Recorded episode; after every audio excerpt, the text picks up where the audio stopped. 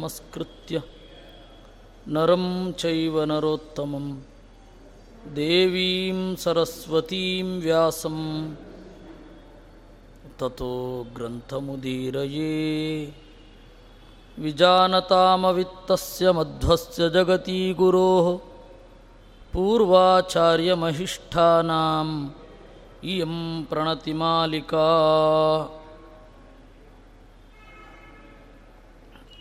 ನಿನ್ನೆ ಮುಖ್ಯಪ್ರಾಣನ ಉಪಾಸನೆ ಮಾಡಿದರೆ ನಮಗೆ ಏನು ಫಲ ಅನ್ನುವ ಚಿಂತನೆಯನ್ನು ಮಾಡಬೇಕಾದರೆ ಒಂದು ಸಾಂಪ್ರದಾಯಿಕ ಶ್ಲೋಕವನ್ನು ನೋಡಿದ್ದೆವು. ಬುದ್ಧಿ ಬಲಂ ಯಶಃ ಧೈರ್ಯಂ ನಿರ್ಭಯತ್ವಂ ಅರೋಗತ ಅಜಾಡ್ಯಂ ವಾಕ್ಪಟುತ್ವಂಚ ಹನುಮತ್ ಸ್ಮರಣಾತ್ ಭವೇತ್. ಅದರಲ್ಲಿ ಮೂರು ಗುಣಗಳ ಚಿಂತನೆಯನ್ನು ನಾವು ಮಾಡಿದ್ವಿ. ಬುದ್ಧಿ ಅಂತಂದರೆ ಯಾವುದು ಸರಿ, ಯಾವುದು ತಪ್ಪು ಅಂತ ಒಂದು ಡಿಸಿಷನ್ ಮೇಕಿಂಗ್ ಕೆಪ್ಯಾಸಿಟಿ. ಅದು ಹನುಮಂತನಲ್ಲಿ ಹೇಗೆ ಇದೆ? ಇನ್ನು ಬಲ ಬಲ ಅಂತ ಹೇಳಿದ್ರೆ ಆತ್ಮಬಲ ಅಂತ. ಆತ್ಮಬಲಕ್ಕೆ ಏನು ಕಾರಣ? ಆತ್ಮಬಲಕ್ಕೆ ಭಗವದ್ಭಕ್ತಿ ಮತ್ತು ವೈರಾಗ್ಯ ಎರಡು ಕಾರಣ.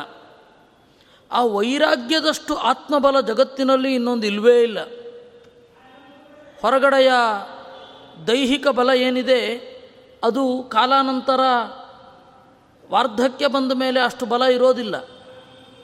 ಯೌವನದಲ್ಲಿ ಏನು ಬಲ ಇರುತ್ತೆ, ಏನು ಭೋಕ್ತೃತ್ವ ಇರುತ್ತೆ, ಏನು ತೋಳ್ಬಲ ಇರುತ್ತೆ, ಅದೆಲ್ಲ ಮುದುಕರಾದ ಮೇಲೆ ಸಹಜವಾಗಿ ಇರೋದಿಲ್ಲ. ಆದರೆ ಆತ್ಮಬಲ ಇದ್ದರೆ ಭಕ್ತಿ, ಜ್ಞಾನ, ವೈರಾಗ್ಯ ಇವು ಜಾಸ್ತಿ ಆಗ್ತಾ ಹೋಗುತ್ತೆ. ಹೀಗಾಗಿ ಬಲ ಅನ್ನೋದು ಯಾವ ರೀತಿ ಹನುಮಂತನಲ್ಲಿ ಇದೆ? ಮತ್ತು ಅದು ದೈಹಿಕ ಬಲವಾಗಿಯೂ ಹನುಮಂತನಲ್ಲಿ ಇದೆ. ಯಶಃ ಯಶಃ ಅಂತಂದರೆ ಕೀರ್ತಿ. ಪಬ್ಲಿಕ್ ಲೈಫಿನಲ್ಲಿ ನಮಗೊಂದು ಇಮೇಜ್ ಇರುತ್ತೆ. ಅದನ್ನು ಉಳಿಸ್ಕೊಳ್ಬೇಕಾದ್ರೆ ಏನು ಇರಬೇಕು? ಅನ್ನೋದು ಆ ಯಶಃ ಅಂತನ್ನುವ ಗುಣವನ್ನು ಚಿಂತನೆ ಮಾಡ್ತಾ ನಮಗೆ ಸಿಗುತ್ತೆ. ಇನ್ನು ಧೈರ್ಯ. ಧೈರ್ಯ ಅಂತ ಹೇಳಿದ್ರೆ ಜ್ಞಾನಪ್ರಿಯತೆ. ಧೀ ಅಂತಂದರೆ ಬುದ್ಧಿ. ರ ಅಂತಂದರೆ ರಮಣ, ಧೀರ ಅಂತಂದರೆ ಜ್ಞಾನದಿಂದ ಆನಂದವನ್ನು ಅನುಭವಿಸುವವ. ಧೈರ್ಯ ಅಂತಂದರೆ ಜ್ಞಾನದ ಆನಂದವನ್ನು ಅನುಭವಿಸುವ ಗುಣ. ಯಾಕೆಂದರೆ ಎಲ್ಲಕ್ಕಿಂತ ಮಿಗಿಲಾಗಿ ಜ್ಞಾನದ ಆನಂದ ಅನ್ನೋದು ಮುಖ್ಯ. ಜ್ಞಾನದ ಆನಂದ ಅನ್ನೋದು ಬಹಳ ಮುಖ್ಯ. ಆ ಜ್ಞಾನದ ಆನಂದದ ಮುಂದೆ ಬೇರೆ ಯಾವುದೂ ಇಲ್ಲ. ಏಕೆಂದರೆ ಎಲ್ಲವೂ ಕೂಡ ಒಂದು ಹಂತದಲ್ಲಿ ಸಾಕು ಅಂತ ಅನ್ನಿಸುತ್ತೆ ಅಥವಾ ಹೊಸದು ಅಂತ ಅನ್ನಿಸೋಲ್ಲ ಒಂದು ಉದಾಹರಣೆ ಹೇಳ್ತೇನೆ. ಮೊದಲನೇ ಬಾರಿ ವಿಮಾನದಲ್ಲಿ ಕುಳಿತಾಗ ಆನಂದ ಇರುತ್ತೆ. ಯಾಕೆಂದರೆ ಅದು ಹೊಸದು. ಮೊದಲ ಬಾರಿ ಯಾವುದೋ ಒಂದು ಬಹಳ ಉತ್, ಉನ್ನತ ಮಟ್ಟದ ಒಂದು ಆನಂದವನ್ನು, ಆನಂದ ಅಂತ ನಾವು ಯಾವುದು ಅಂದ್ಕೊಂಡಿರ್ತೇವೆ ಅದು ಅನುಭವಿಸಿದಾಗ ಏನೋ ಒಂದು ಸುಖ ಇರುತ್ತೆ. ಆಮೇಲೆ ಅದು ಯೂಸ್ಟು ಆದರೆ ಅದರಲ್ಲಿ ಸುಖವೇ ಇರಲ್ಲ. ಅದು ಅಗತ್ಯ ಅಥವಾ ಬೋರ್ ಅಂತ ಅನ್ನಿಸ್ಲಿಕ್ಕೆ ಶುರು ಆಗುತ್ತೆ.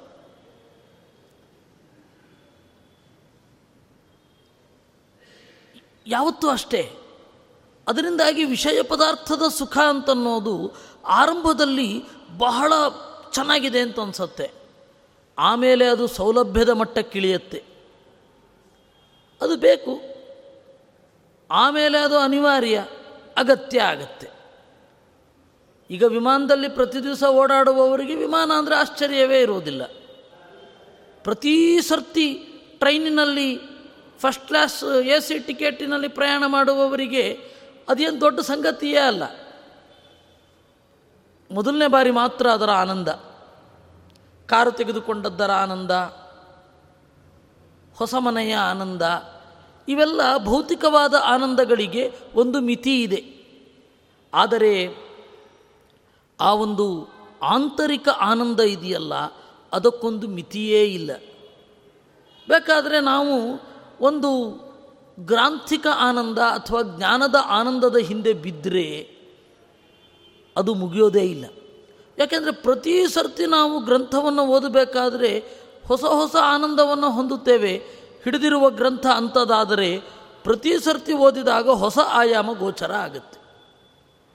ಆದ್ದರಿಂದಾಗಿ ಜ್ಞಾನದ ಬಯಕೆ ಅಂತನ್ನೋದು ನಮಗೆ ಆನಂದವನ್ನು ಉಂಟು ಮಾಡುತ್ತೆ. ಉಳಿದದ್ದು ಅದು ಹ್ಯಾಪಿನೆಸ್. ಹ್ಯಾಪಿ ಬೇರೆ, ಬ್ಲಿಸ್ ಬೇರೆ.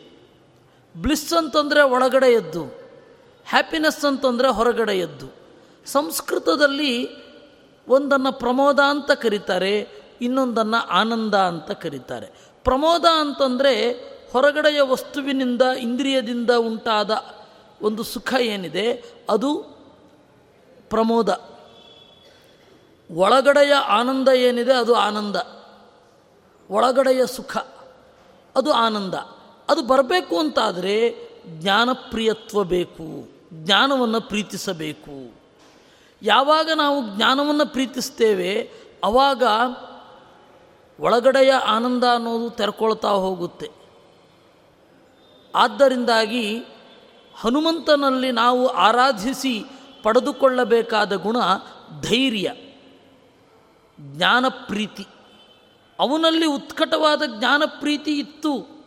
ಅದರಿಂದಾಗಿ ಹೇಳ್ತಾರೆ, ಸೂರ್ಯಾಂತಿಕೆ ವ್ಯಾಕರಣಾಭಿಯೋಗಿ ಸೂರ್ಯಾಭಿಮುಖೇನ ಪತನಶ್ಚ ಪಶ್ಚಾತ್.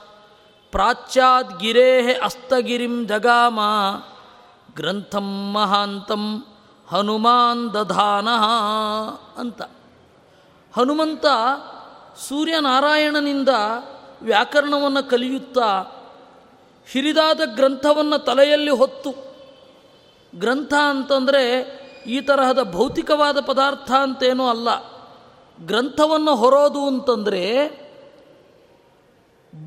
ಬೌದ್ಧಿಕವಾಗಿ ಆ ಗ್ರಂಥವನ್ನು ನೆನಪಲ್ಲಿಟ್ಟುಕೊಳ್ಳೋದು ಅಂತ.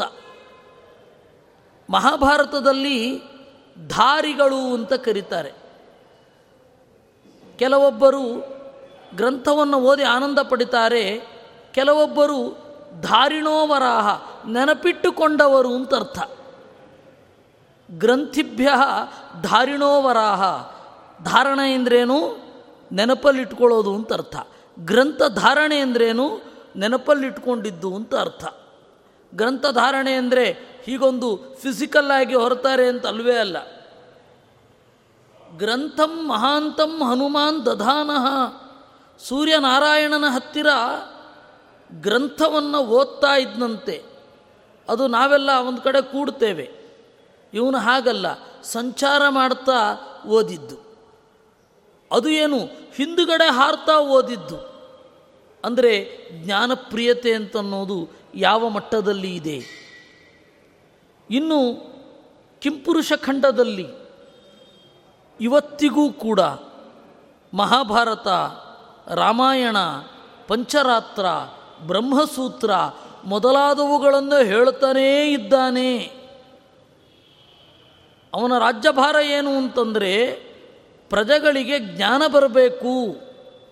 ಜ್ಞಾನನಿಷ್ಠರಾದ ಪ್ರಜೆಗಳ ಜೊತೆಗೆ ಇರಬೇಕು ಅಂತ ಅವನು ಪಂಡಿತ ರಾಜ. ಆದ್ದರಿಂದಾಗಿ ಧೈರ್ಯ ಅಂದರು. ಆ ಜ್ಞಾನದ ಮೇಲಿನ ಪ್ರೀತಿ. ಇವತ್ತಿಗೂ ಕೂಡ ಮಹಾರಾಮಾಯಣವನ್ನು ಚಿಂತನೆ ಮಾಡ್ತಾನೆ ಇದ್ದಾನೆ. ಇದನ್ನು ವಾಲ್ಮೀಕಿಗಳು ಕೂಡ ಹೇಳ್ತಾರೆ. ಸೋಯಂ ನವವ್ಯಾಕರಣಾರ್ಥವೇತ್ತ ಬ್ರಹ್ಮ ಭವಿಷ್ಯತ್ಯಪಿತೆ ಪ್ರಸಾದಾತ್. ನವವ್ಯಾಕರಣಾರ್ಥವೇತ್ತ. ಹೊಸ ಹೊಸದಾಗಿ ವ್ಯಾಖ್ಯಾನ ಮಾಡುವಂತಹ ಗ್ರಂಥವನ್ನು ತಿಳಿದಿದ್ದಾನೆ. ದೇವರನ್ನು ಅತ್ಯಂತ ಹೊಸದಾಗಿ ತಿಳಿಯುವತ್ತ ಯಾವಾಗಲೂ ಮುಂದೆ ಇರ್ತಾನೆ ಅಂತ ಇದನ್ನು ಧೈರ್ಯ ಅಂತ ಕರೆದದ್ದು. ಅದಕ್ಕೆ ಹೇಳಿದ್ದು ಧೈರ್ಯ. ಈ ಧೈರ್ಯ ನಮಗೆ ಬರಬೇಕು. ಜ್ಞಾನದ ಮೇಲಣ ಪ್ರೀತಿ. ಆ ಜ್ಞಾನದ ಮೇಲೆ ಪ್ರೀತಿ ಇದ್ದಾಗ ಸ್ವಲ್ಪ ನಿಷ್ಠುರತೆ ಬರುತ್ತೆ. ಆದರೆ ಸಾಮಾಜಿಕ ವಾಸ, ಸಾಮಾಜಿಕ ಸಹವಾಸದಿಂದ ದೂರ ಏನೂ ಸರಿಯೋಲ್ಲ ಗ್ರಂಥದಲ್ಲಿ ನೈಷ್ಠುರ್ಯ. ಈ ಸತ್ಯ ನನಗೆ ಬೇಕು ಅಂತನ್ನುವ ಅರಿವು. ಅದು ಹನುಮಂತನಲ್ಲಿ ಇದೆ, ನಾವು ಅದನ್ನು ಕಲಿಯಬೇಕು. ಹನುಮಂತನಲ್ಲಿ ಇದೆ ಅಂತ ಉಪಾಸನೆ ಮಾಡಿದ್ರೆ ನಮಗದು ಬರುತ್ತೆ ಸ್ವಲ್ಪ ಮಟ್ಟಿಗೆ. ಅದಕ್ಕಾಗಿ ಹೇಳಿದ್ದು ಬುದ್ಧಿ, ಬಲಂ, ಯಶಃ, ಧೈರ್ಯಂ, ನಿರ್ಭಯತ್ವಂ. ನಿರ್ಭಯತ್ವ. ಅವನಲ್ಲಿ ಯಾವುದೇ ಭಯ ಇರಲಿಲ್ಲ. ಭಯ ಯಾಕೆ ಬರುತ್ತೆ? ಎರಡು ಮೂರು ಕಾರಣಗಳಿಂದ ಭಯ ಬರುತ್ತೆ. ಒಂದು, ದೇವರು ನನ್ನ ಪಾಲಿಗೆ ಇಲ್ಲ ಅಂತಂದಾಗ ಒಂದು ದೊಡ್ಡ ಭಯ. ಒಬ್ಬ ಫಿಲೋಸಫರ್ಗೆ ಇರಬೇಕಾದದ್ದು ಫಿಯರ್ಲೆಸ್ನೆಸ್ ಯಾವುದೇ ಭಯ ಇಲ್ಲದೆ ಇರೋದು. ಯಾಕೆ ಭಯ ಪಡಬೇಕು? ನನ್ನ ಜೊತೆಗೆ ದೇವರಿದ್ದಾನೆ ಅಂತ. ನಮಗೆ ಭಯ ಯಾಕೆ ಗೊತ್ತಾ ಕಾಡತ್ತೆ? ದೇವರು ಯಾವಾಗಲೂ ನನ್ನ ಜೊತೆಗಿದ್ದಾನೆ ಅಂತನ್ನುವ ಖಾತ್ರಿ ನನಗೇ ಇರೋದಿಲ್ಲ, ಆದ್ದರಿಂದಾಗಿ ನಮಗೆ ಕಾಡುತ್ತೆ. ಯಾವಾಗ ದೇವರ ಅರಿವು ಯಾವಾಗಲೂ ಇರುತ್ತೆ, ಅವನು ಯಾವುದಕ್ಕೂ ಭಯಪಡೋದಿಲ್ಲ. ಬಂದದ್ದೆಲ್ಲ ಬರಲಿ ಎಂದರು ಪುರಂದರದಾಸರು. ಯಾಕೆ ಅಂದರೆ, ದೇವರ ಜೊತೆಗಿದ್ದರೆ ಸಾಕು, ದೇವರ ಜೊತೆಗಿದ್ದಾನೆ ಅಂತ ಭರವಸೆ ಇತ್ತು. ಗೋವಿಂದನ ದಯವೊಂದಿರಲಿ ಅಂತ. ಕಷ್ಟ ಬರೋದು ಬರೋದು ಬೇಡ ಅಂತ ಹೇಳಿದ್ರೂ ಕಷ್ಟ ಬಂದೇ ಬರುತ್ತೆ. ಈಗ ನಮ್ಮ ಮಾತಿನಿಂದಾಗಿ ದೇವರೇ ಕಷ್ಟ ಬರಬಾರದು ಅಂತ ಹೇಳಿದರೆ ನಾವು ಹಿಂದೆ ಮಾಡಿದ ಕರ್ಮ ಕಷ್ಟ ತಂದು ಕೊಡದೇ ಇರುತ್ತೆ ಇಲ್ಲ. ಸರಿ, ಕಷ್ಟ ಬಂದರೂ ಕೂಡ ನಾನು ಗೆಲ್ತೇನೆ ಅನ್ನಲಿಕ್ಕೊಂದು ಬಲ ಬೇಕಲ್ಲ. ಅದು ದೇವರು. ಆ ದೇವರ ಅರಿವು ಯಾರಿಗೆ ಇರುತ್ತೆ? ಅವರಿಗೆ ನಿರ್ಭಯತ್ವ ಇರುತ್ತೆ. ಉಪನಿಷತ್ತಿನಲ್ಲಿ ಹೇಳಿದ ತತ್ವ ಇದು. ಉಪನಿಷತ್ತಿನಲ್ಲಿ ಅದನ್ನು ಹೇಳೋದು. ಎಲ್ಲಿ ಎಲ್ಲ ಕಡೆ ದೇವರು ಇದ್ದಾನೆ ಅಂತ ಭಾವನೆ ಇರುತ್ತೆ ತಥೋ ನ ವಿಜುಗುಪ್ಸತೆ ಅಂದರು. ನ ವಿಜುಗುಪ್ಸತೆ, ತನ್ನನ್ನು ರಕ್ಷಿಸಿಕೊಳ್ಳಲು ಬಯಸುವುದಿಲ್ಲ. ತನ್ನನ್ನು ರಕ್ಷಿಸಿಕೊಳ್ಳಲು ಬಯಸುವುದಿಲ್ಲ. ಗೋಪ್ತುಮಿಚ್ಛಾ ಜುಗುಪ್ಸಾ. ರಕ್ಷಿಸಿಕೊಳ್ಳುವ ಬಯಕೆ. ಯಾಕೆ ರಕ್ಷಿಸಿಕೊಳ್ಳೋದಿಲ್ಲ? ದೇವರು ರಕ್ಷಣೆ ಮಾಡ್ತಾನೆ ಅಂತ ಉಂಟು. ಹೀಗಾಗಿ ಉಪನಿಷತ್ತಿನಲ್ಲಿ ಹೇಳಿದ್ದೆ ಅದನ್ನು. ಅದನ್ನು ಒಬ್ಬ ಸಾಧಕನ, ಒಬ್ಬ ಭಗವದ್ಭಕ್ತನ ನಿರ್ಭೀತಿ ಯಾವ ರೀತಿ ಇರುತ್ತೆ ಅನ್ನೋದಕ್ಕೆ ನಮಗೆ ಹಲವಾರು ದೃಷ್ಟಾಂತಗಳು ನಮ್ಮ ಹಿಂದಿನವರಲ್ಲಿ ಸಿಗ್ತದೆ. ಅದರಲ್ಲಿ ಮಧ್ವಾಚಾರ್ಯರ ಜೀವನ ಚರಿತ್ರೆಯಲ್ಲಿ ನಮಗೆ ಒಂದು ಕಾಣುತ್ತೆ. ಅವರು ಬದರಿಗೆ ಸಂಚಾರ ಮಾಡ್ತಾ ಇದ್ದರು ಎರಡು ಬಾರಿ ಬದರಿಗೆ ಹೋದರು ಅಂತ ನಮಗೆ ಗೊತ್ತಾಗತ್ತೆ. ಪುನರಪಿ ಬದರೀಂ ಪ್ರಾಪ್ಯ ಕೃಷ್ಣಂಚನತ್ವ ಅಂತ. ಎರಡು ಬಾರಿ ಬದರಿಗೆ ಹೋಗಿ ಬಂದರು. ಅವಾಗ ಏನು ಈ ತರಹ ಸುರಕ್ಷಿತವಾಗೇನೂ ಇರಲಿಲ್ಲ. ಇವತ್ತಿಗೂ ಕೂಡ ಕೆಲವೊಂದು ಜಾಗದಲ್ಲಿ ನಮ್ಮನ್ನು ಅಡ್ಡಗಟ್ಟಿ ಎಲ್ಲ ದೋಚ್ಕೊಂಡ್ರೆ ನಮಗೆ ಗೊತ್ತಿಲ್ಲ. ಆ ರೀತಿ ಪರಿಸ್ಥಿತಿ ಇವತ್ತಿಗೂ ಇದೆ ಉತ್ತರದ ಪ್ರದೇಶಗಳಲ್ಲಿ. ಆದರೆ ಅವತ್ತು ಇನ್ನೂ ಭೀಕರವಾಗಿತ್ತು. ಆಚಾರ್ಯರು ಹೋಗ್ತಾ ಇದ್ದಾಗ ಒಂದು ಗಂಗಾ ನದಿಯ ತೀರ ಅಡ್ಡ ಬಂತು. ಅಲ್ಲಿ ದೋಣಿಗಳನ್ನೆಲ್ಲ ಕ್ಯಾನ್ಸಲ್ ಮಾಡಿಬಿಟ್ಟಿದ್ರು. ಯಾಕೆ ಅಂತಂದರೆ ಯಾರಾದರೂ ಶತ್ರುಗಳು ಬಂದರೆ ಅನ್ನುವ ಭಯ. ಆಚಾರ್ಯರಿಗೆ ಹೋಗಲೇಬೇಕಿತ್ತು. ನನ್ನನ್ನು ಹಿಡಿದುಕೊಳ್ಳಿ ಅಂತ ಹೇಳಿದ್ರು. ಆಚಾರ್ಯರನ್ನು ಹಿಡಿದುಕೊಂಡಾಗ ಸುಲಭವಾಗಿ ದಾಟಿದ್ರು. ಆಚೆ ಇದ್ದ ಸೈನಿಕರು ಗಲಾಟೆ ಮಾಡಲಿಕ್ಕೆ ಶುರು ಮಾಡಿದ್ರು. ನೋಡಿ, ಅಪರಾಧಿಗಳೇ ಭೀಕರವಾಗಿ ಇರ್ತಾರೆ. ಇನ್ನು ಅಪರಾಧಿಗಳನ್ನು ಶಿಕ್ಷಿಸುವ ಸೈನಿಕರು ಎಷ್ಟು ಭೀಕರವಾಗಿ ಇರಬೇಡ. ಅವರು ಹೊರಗಡೆ ನಿಂತು ಕಿರ್ಚುತ್ತಾ ಇದ್ದಾರೆ. ಕೊಂದು ಬಿಡ್ತೀವಿ, ತಿಂದು ಬಿಡ್ತೀವಿ, ಚುಚ್ಚು ಬಿಡ್ತೀವಿ. ಮಾರಯತ ಮಾರಯತ, ವೈರಿತ ಹೃದೋಮೂನ್ ಅಂತ. ಆಗ ಆಚಾರ್ಯರು ಹೇಳಿದ್ರು, ನಜಡಾ ಜಲೇ ಪತತ ಸಾಹಸಾದಹೋ ನ ಭಯಂ ಹಿವೋ ಬಹುತಯಾ ಬಹೋರ್ಜನಾತ್. ಯಾಕ್ರಪ್ಪ ಈ ನೀರಿಗೆ ಬೀಳ್ತೀರಾ? ನಾವು ಕಡಿಮೆ ಜನ ಇದ್ದೇವೆ, ಇರೋದು ಒಂದೇ ದಂಡ. ನೀವು ಎಷ್ಟು ಜನ ಇದ್ದೀರಾ? ನಿಮ್ಮ ಕೈಯಲ್ಲಿ ಇರುವ ಹತಾರಗಳು ಎಂಥದ್ದು? ಕತ್ತಿ ಇದೆ, ಈಟಿ ಇದೆ, ಬಾಣ ಇದೆ, ನಮ್ಮ ಹತ್ರ ಅದು ಯಾವುದೂ ಇಲ್ಲ. ಆದ್ದರಿಂದಾಗಿ ಬರಬೇಡಿ, ನಿಲ್ಲಿ ಎಂದರು. ಆಚಾರ್ಯರು ದಡಕ್ಕೆ ಬಂದರು. ಸುತ್ತಲೂ ಸೈನಿಕರೆಲ್ಲ ಇದ್ದಾರೆ. ಎದೆ ನಡುಗುವ ಸಂದರ್ಭ. ನಾವಿಲ್ಲಿ ಪುಡಿ ರೌಡಿಗಳನ್ನು ನೋಡಿದರೆ ಹೆದರುವವರು. ಎಷ್ಟೋ ಬಾರಿ ನೋಡೋದೇನು, ಕೇಳಿದ್ರೆ ಹೆದರಿಕೆ ಆಗತ್ತೆ. ಅಂಥದ್ದು ಎಲ್ಲ ತುರುಷ್ಕ ಸೈನಿಕರು ಸುತ್ತಮುತ್ತಲೂ ಇದ್ದಾರೆ. ಆಚಾರ್ಯ ಏನು ಲೆಕ್ಕಿಸ್ತಾ ಇಲ್ಲ ಅವ್ರನ್ನ. ಆಚಾರ್ಯರ ಮುಖದ ಮೇಲಿನ ಚೀತ್ಕಾರದಿಂದ, ತಿರಸ್ಕಾರದಿಂದ ಇವರಿಗೆ ಮುಂದುವರಿಲಿಕ್ಕೆ ಮನಸ್ಸು ಬರಲಿಲ್ಲ. ಆಚಾರ್ಯರು ಆರಾಮವಾಗಿ ನಡ್ಕೊಂಡು ಹೋದರು. ಅಲ್ಲಿಯ ರಾಜ ಇಳಿದು ಬಂದ. ಪ್ರಾಯ ಗಿಯಾಜುದ್ದೀನ್ ಬಲ್ಬನ್ ಅಂತಾರೆ, ಇರಬಹುದು. ಯಾರು ಅಂತ ಗೊತ್ತಿಲ್ಲ. ಗಿಯಾಜುದ್ದೀನ್ ಬಲ್ಬನ್ನು ಇರಬಹುದು, ಅಲ್ಲಾವುದ್ದೀನ್ ಖಿಲ್ಜಿನೂ ಇರಬಹುದು. ಯಾರು ಅಂತ ನಮ್ಗೆ ಗೊತ್ತಿಲ್ಲ. ಒಟ್ಟು ಯಾರೋ ಒಬ್ಬ. ಅವನು ಬಂದು, ಅಲ್ಲ ಯಾರು ಹೆದರ್ತಾ ಇಲ್ವ ನೀವು? ಅಂತಂದ. ಯಾಕೆ ಹೆದರಬೇಕು? ನನಗೇನು ಹೆದರಿಕೆ ಇಲ್ಲ. ಎಲ್ಲಿಗೆ ಹೊರಟಿದ್ದೀರಾ? ಯಾಕೆ ಹೊರಟಿದ್ದೀರಾ? ನೋಡು, ನಿನಗೆ ಯಾರು ದೇವನೋ, ಸೂರ್ಯ ಮತ್ತು ಅಗ್ನಿಯಲ್ಲಿ ಇರುವವನು, ಅವನೇ ನಮಗೂ ಕೂಡ ದೇವತೆ. ನಾವು ಇಲ್ಲಿಂದ ಉತ್ತರ ದಿಕ್ಕಿಗೆ ಹೋಗಬೇಕು ಅಂತ ಇದ್ದೇವೆ. ನಮ್ಮ ದೇವನ ಆಜ್ಞೆಯಿಂದ ನಾವಾಚೆ ಹೋಗ್ತೇವೆ, ಅಂತ. ಅವರ ಆ ಗಾಂಭೀರ್ಯ, ಧೈರ್ಯ ಮೊದಲಾದವುಗಳನ್ನೆಲ್ಲ ನೋಡಿ ನಮ್ಮಲ್ಲೇ ಒಂದು ಸ್ವಲ್ಪ ಇರಿ, ಒಂದು ಸ್ವಲ್ಪ ಜಾಗ ಕೊಡ್ತೇವೆ ಅಂದ ನಾನು ಅದಕ್ಕಲ್ಲ ಇರೋದು ಅಂತ ಹೇಳಿ ಅದನ್ನು ಬೇಡ ಅಂತ ಬೇರೆ ಕಡೆ ಹೊರಟು ಹೋದರು.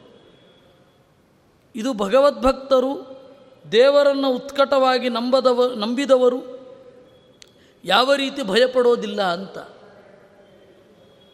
ಈ ರೀಸೆಂಟಾಗಿ ಬರೋದಿದ್ದರೆ ರಘುಪ್ರೇಮ ತೀರ್ಥರು ಅಂತ ಹೇಳಿ ಒಬ್ಬರು ಇದ್ದರು ಅವರು ಪೂರ್ವಾಶ್ರಮದಲ್ಲಿ ಮುತ್ತಿಗೆ ಶ್ರೀನಿವಾಸಾಚಾರ್ಯರು ಅಂತ. ಆ ರಘುಪ್ರೇಮ ತೀರ್ಥರು ಅವರು ಪೂರ್ವಾಶ್ರಮದಲ್ಲಿ ಇಡೀ ಭಾರತ ತಿರುಗಾಡ್ತಾ ಇದ್ದರು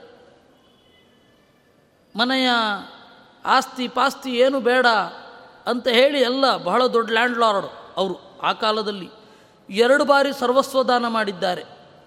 ಗಳಿಸಿದ ಅಷ್ಟನ್ನು ದಾನ ಮಾಡಿದ್ದಾರೆ. ಅಂತಹ ಮಹಾನುಭಾವರು ಅವರು ಕಾಡಿನಲ್ಲಿ ತಿರುಗ್ತಾ ಇದ್ದರು ಅಲ್ಲಿ ಹಾವು ಕಚ್ಚಿತ್ತು. ದೇವರನ್ನು ನೆನಪಿಸಿಕೊಳ್ತಾ ಬಿದ್ದರು ಅಲ್ಲಿ ಒಬ್ಬ ಅರಣ್ಯಾಧಿಕಾರಿ ಅವರನ್ನು ರಕ್ಷಣೆ ಮಾಡಿದ. ವಿಷವನ್ನು ಹೇಗೋ ಕಕ್ಕಿಸಿದ. ಇವರೇನು ತೆಗೆದುಕೊಳ್ತಾ ಇಲ್ಲ. ಹಾಲು ಮತ್ತು ಮೊಸರು ಮಾತ್ರ. ಅವನ ಕೈಯಲ್ಲೇನು ಮುಟ್ಲಿಕ್ಕಿಲ್ಲ ಅಂತ. ಆಗ ಅವನು ಕೇಳಿದ, ನಾನು ನಿಮ್ಮನ್ನು ರಕ್ಷಣೆ ಮಾಡಿದ್ದೀನಲ್ಲ, ಏನನ್ಸುತ್ತೆ? ನಿನ್ನ ಒಳಗಡೆ ದೇವರು ನಿಂತು ನನ್ನನ್ನು ರಕ್ಷಣೆ ಮಾಡಿದ್ದೀನಿ ಅಂತ ಅನ್ಸುತ್ತೆ. ಏ, ದೇವರು ರಕ್ಷಣೆ ಮಾಡಿದ್ದಾನೆ ಅಂತೀರಾ? ನನಗೊಂದು ಕೃತಜ್ಞತೆ ಹೇಳ್ತಾ ಇಲ್ಲ ನೀವು? ನಾನು ನಿಮಗೆ ಆಶ್ರಯ ಕೊಡಲ್ಲ, ಹೋಗಿ, ಅಂತಂದರು. ಏ, ದೇವ್ರು ನೋಡ್ಕೋತಾನೆ ಹೋಗು, ಅಂದರು ಅವರು. ಕಡೆಗೆ ಒಂದು ವಾರ ಪರ್ಯಂತ ತುಳಸಿ ಮೃತ್ತಿಕೆಯ, ತುಳಸಿ ಮೃತ್ತಿಕೆ ಏನಿದೆ? ತುಳಸಿಯ ಮಣ್ಣನ್ನು ಕಟ್ಟಿಕೊಂಡು ಗುಣ ಮಾಡಿಕೊಂಡ್ರು. ದೇವರನ್ನು ನಂಬಿದವರು, ಉತ್ಕಟವಾಗಿ ನಂಬಿದವರು, ಜೀವನದಲ್ಲಿ ಯಾವುದಕ್ಕೂ ಭಯಪಡುವುದಿಲ್ಲ. ಬಂದರೆ ಬರಲಿ, ಬಂದದ್ದನ್ನು ಅನುಭವಿಸ್ತೇನೆ ಅಂತ ಹೇಳ್ತಾರೆ. ಅವರು ಇಡೀ ಜೀವನ ಹಾಗೆ ಕಳೆದರು, ರಘುಪ್ರೇಮ ತೀರ್ಥರು.